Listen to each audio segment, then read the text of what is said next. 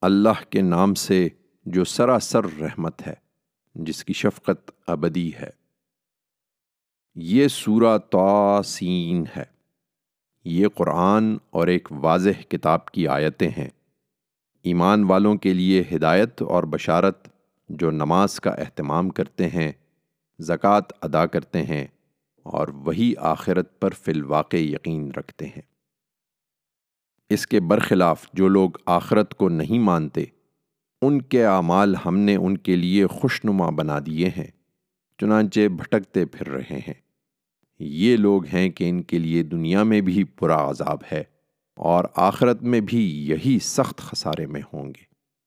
ان کی پرواہ نہ کرو اے پیغمبر، اس میں کوئی شبہ ہی نہیں کہ یہ قرآن تمہیں ایک حکیم و علیم کی طرف سے دیا جا رہا ہے۔ اور اپنے اوپر خدا کی اس عنایت کو سمجھنے کے لیے وہ قصہ یاد کرو۔ جب موسا نے اپنے گھر والوں سے کہا کہ میں نے ایک آگ سی دیکھی ہے، تم لوگ ذرا ٹھہرو۔ میں وہاں سے ابھی تمہارے پاس کوئی خبر لاتا ہوں یا آگ کا کوئی انگارہ لے کر آتا ہوں تاکہ تم اسے تاپ سکو۔ سو جب وہ اس کے پاس پہنچا تو ندا آئی کہ مبارک ہے وہ جو اس آگ میں جلوہ فرما ہے۔ اور وہ بھی جو اس کے ارد گرد ہیں، اور پاک ہے اللہ جہانوں کا پروردگار۔ اے موسا یہ میں ہوں اللہ، زبردست اور حکیم۔ تم مطمئن ہو جاؤ اور اپنی لاٹھی زمین پر ڈال دو۔ پھر جب موسا نے اس کو دیکھا کہ وہ اس طرح بل کھا رہی ہے، گویا وہ سانپ ہے، تو پیٹھ پھیر کر بھاگا اور پلٹ کر دیکھا بھی نہیں۔ ارشاد ہوا، اے موسا ڈرو نہیں، میرے حضور پیغمبر ڈرا نہیں کرتے۔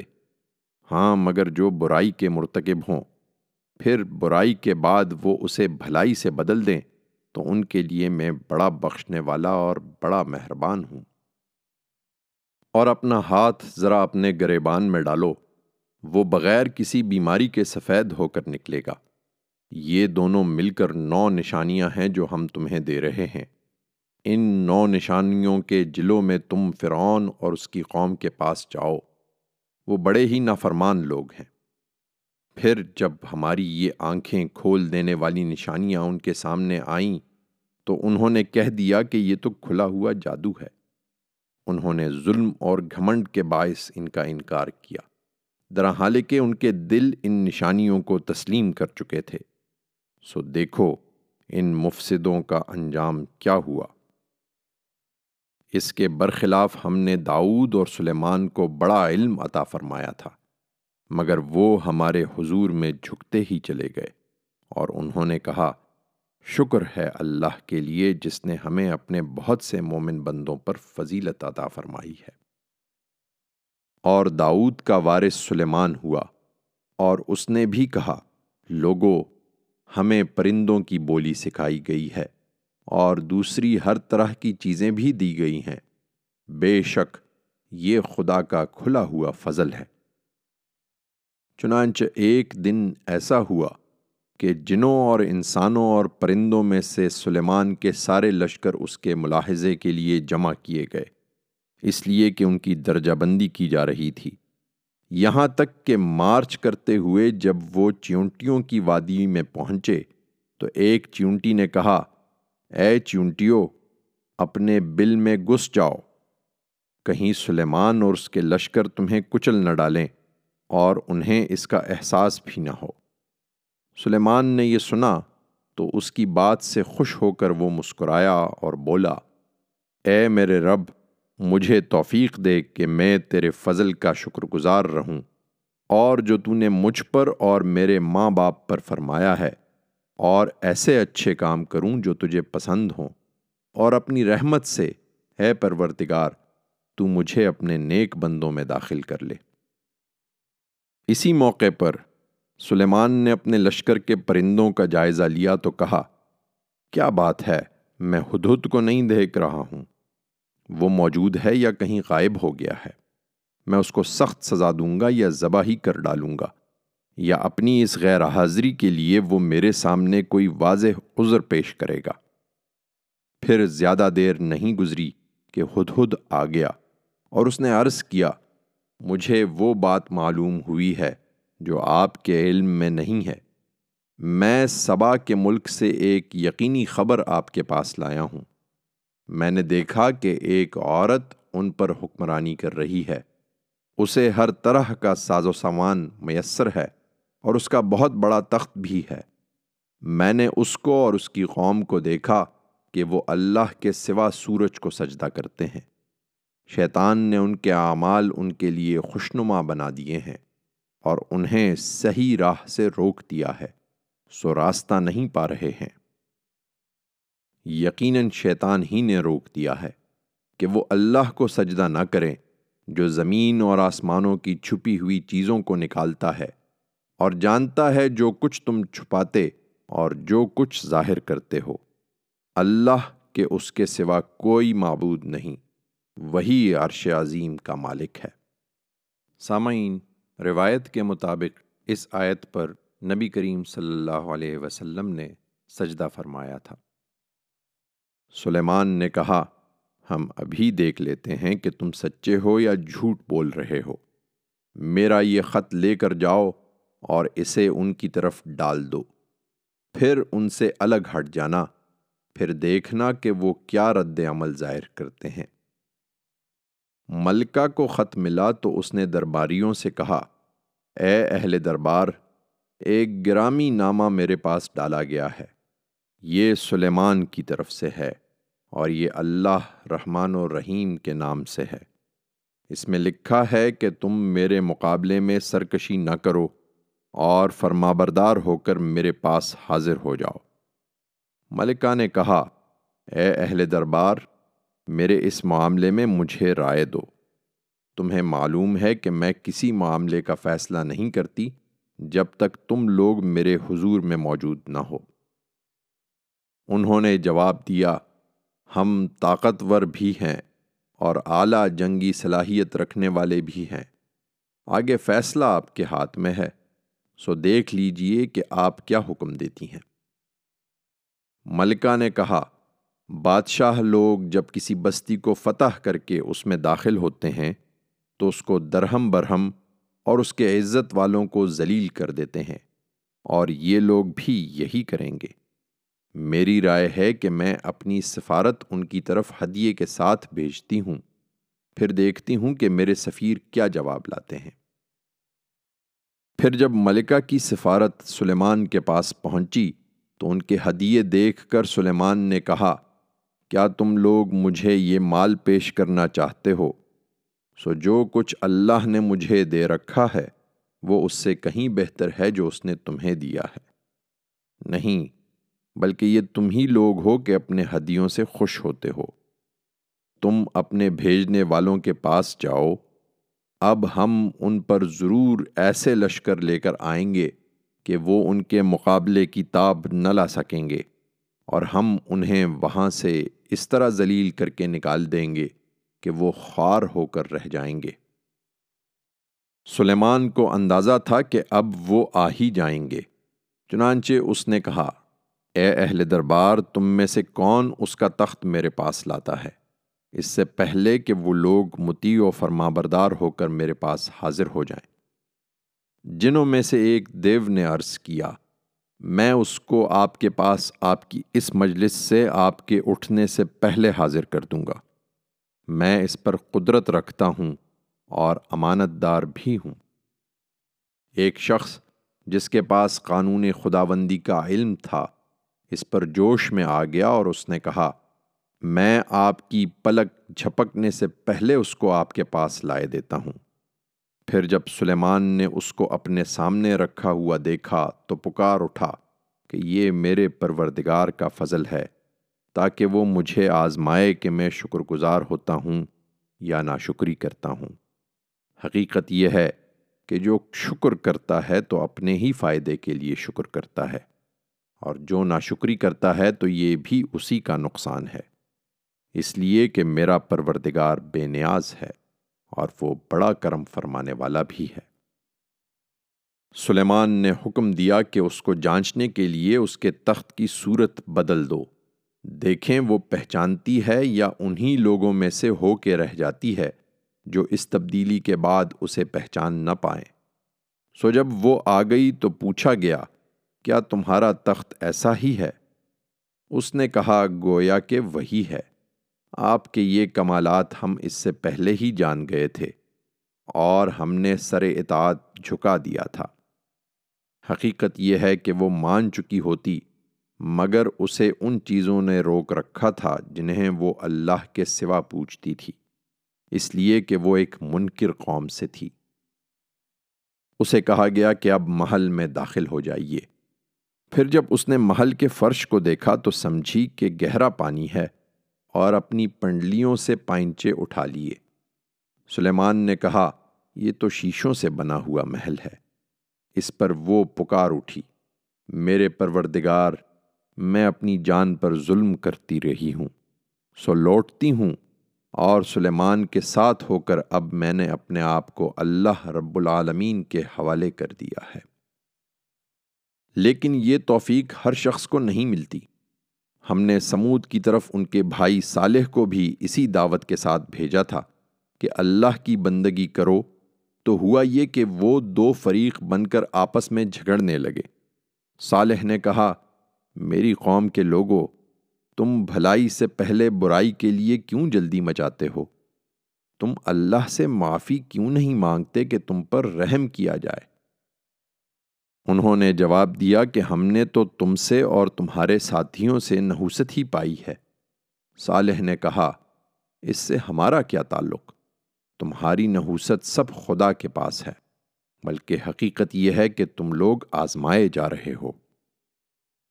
اس کے شہر میں نو خاندان تھے جو ملک میں فساد پھیلاتے اور کسی اصلاح پر آمادہ نہیں ہوتے تھے۔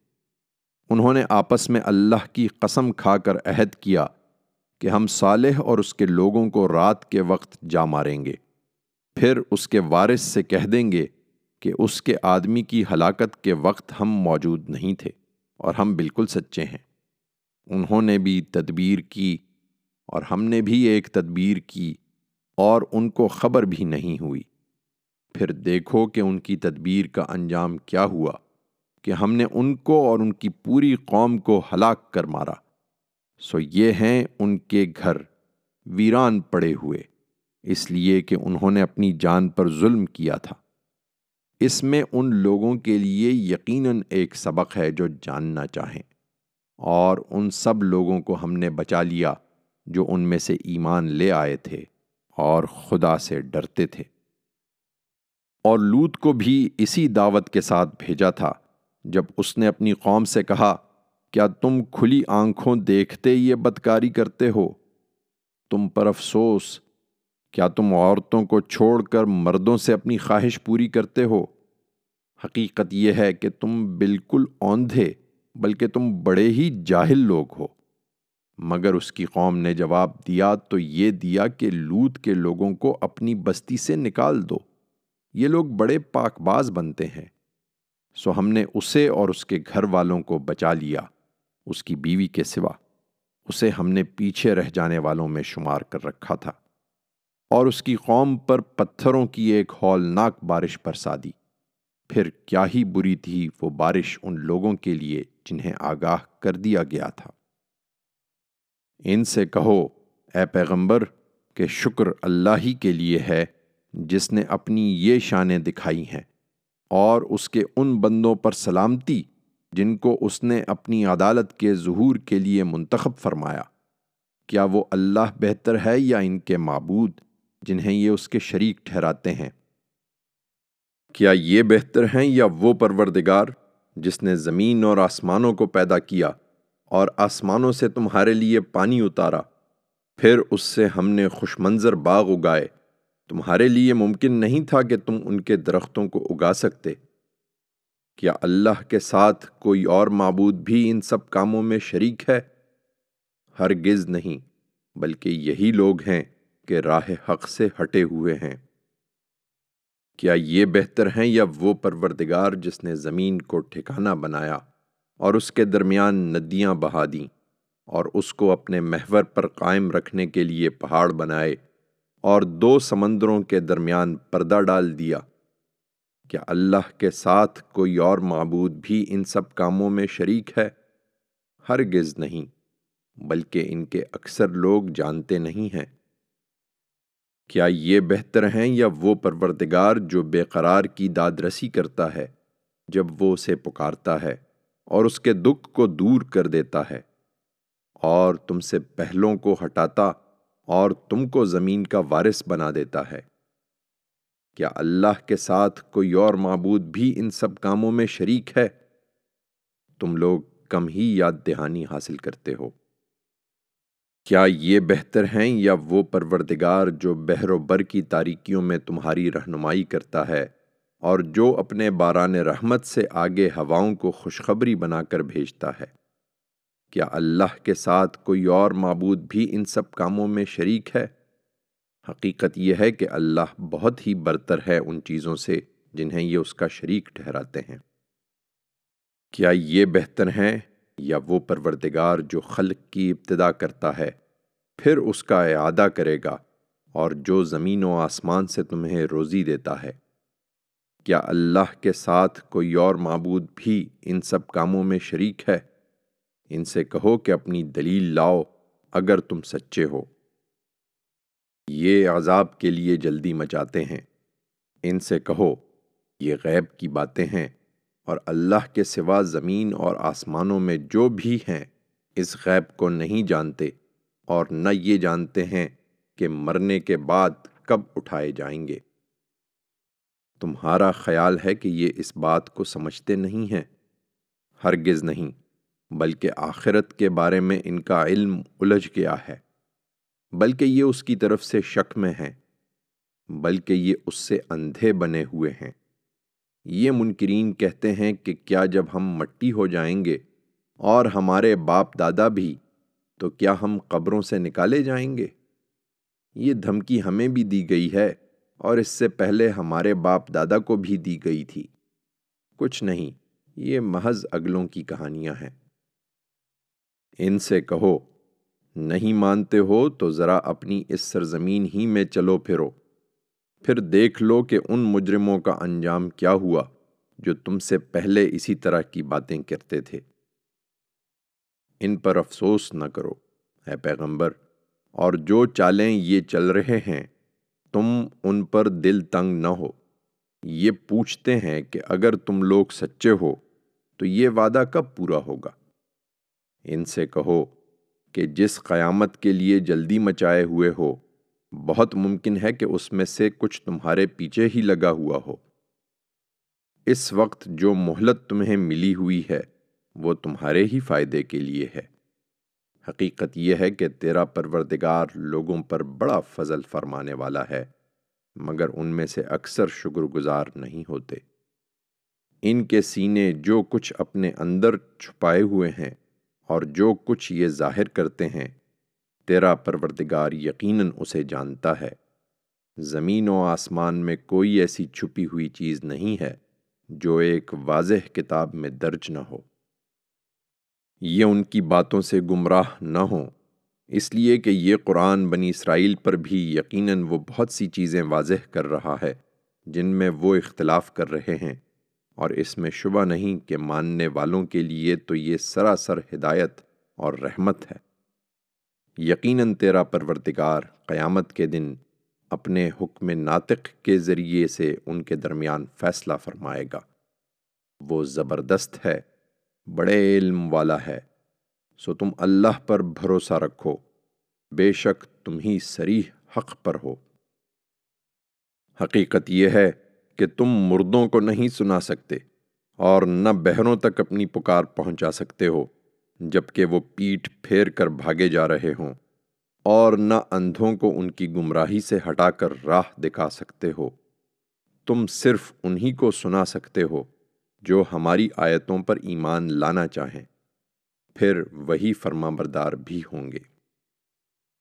اس وقت تو، اے پیغمبر، تم انہیں سمجھا رہے ہو لیکن جب ہماری بات ان پر پوری ہو جائے گی، تو ہم ان کے لیے زمین سے کوئی جانور نکال کھڑا کریں گے، جو انہیں بتائے گا کہ لوگ ہماری آیتوں پر یقین نہیں رکھتے تھے۔ سو اب وہ قہر الہی بن کر سامنے آ گئی ہیں۔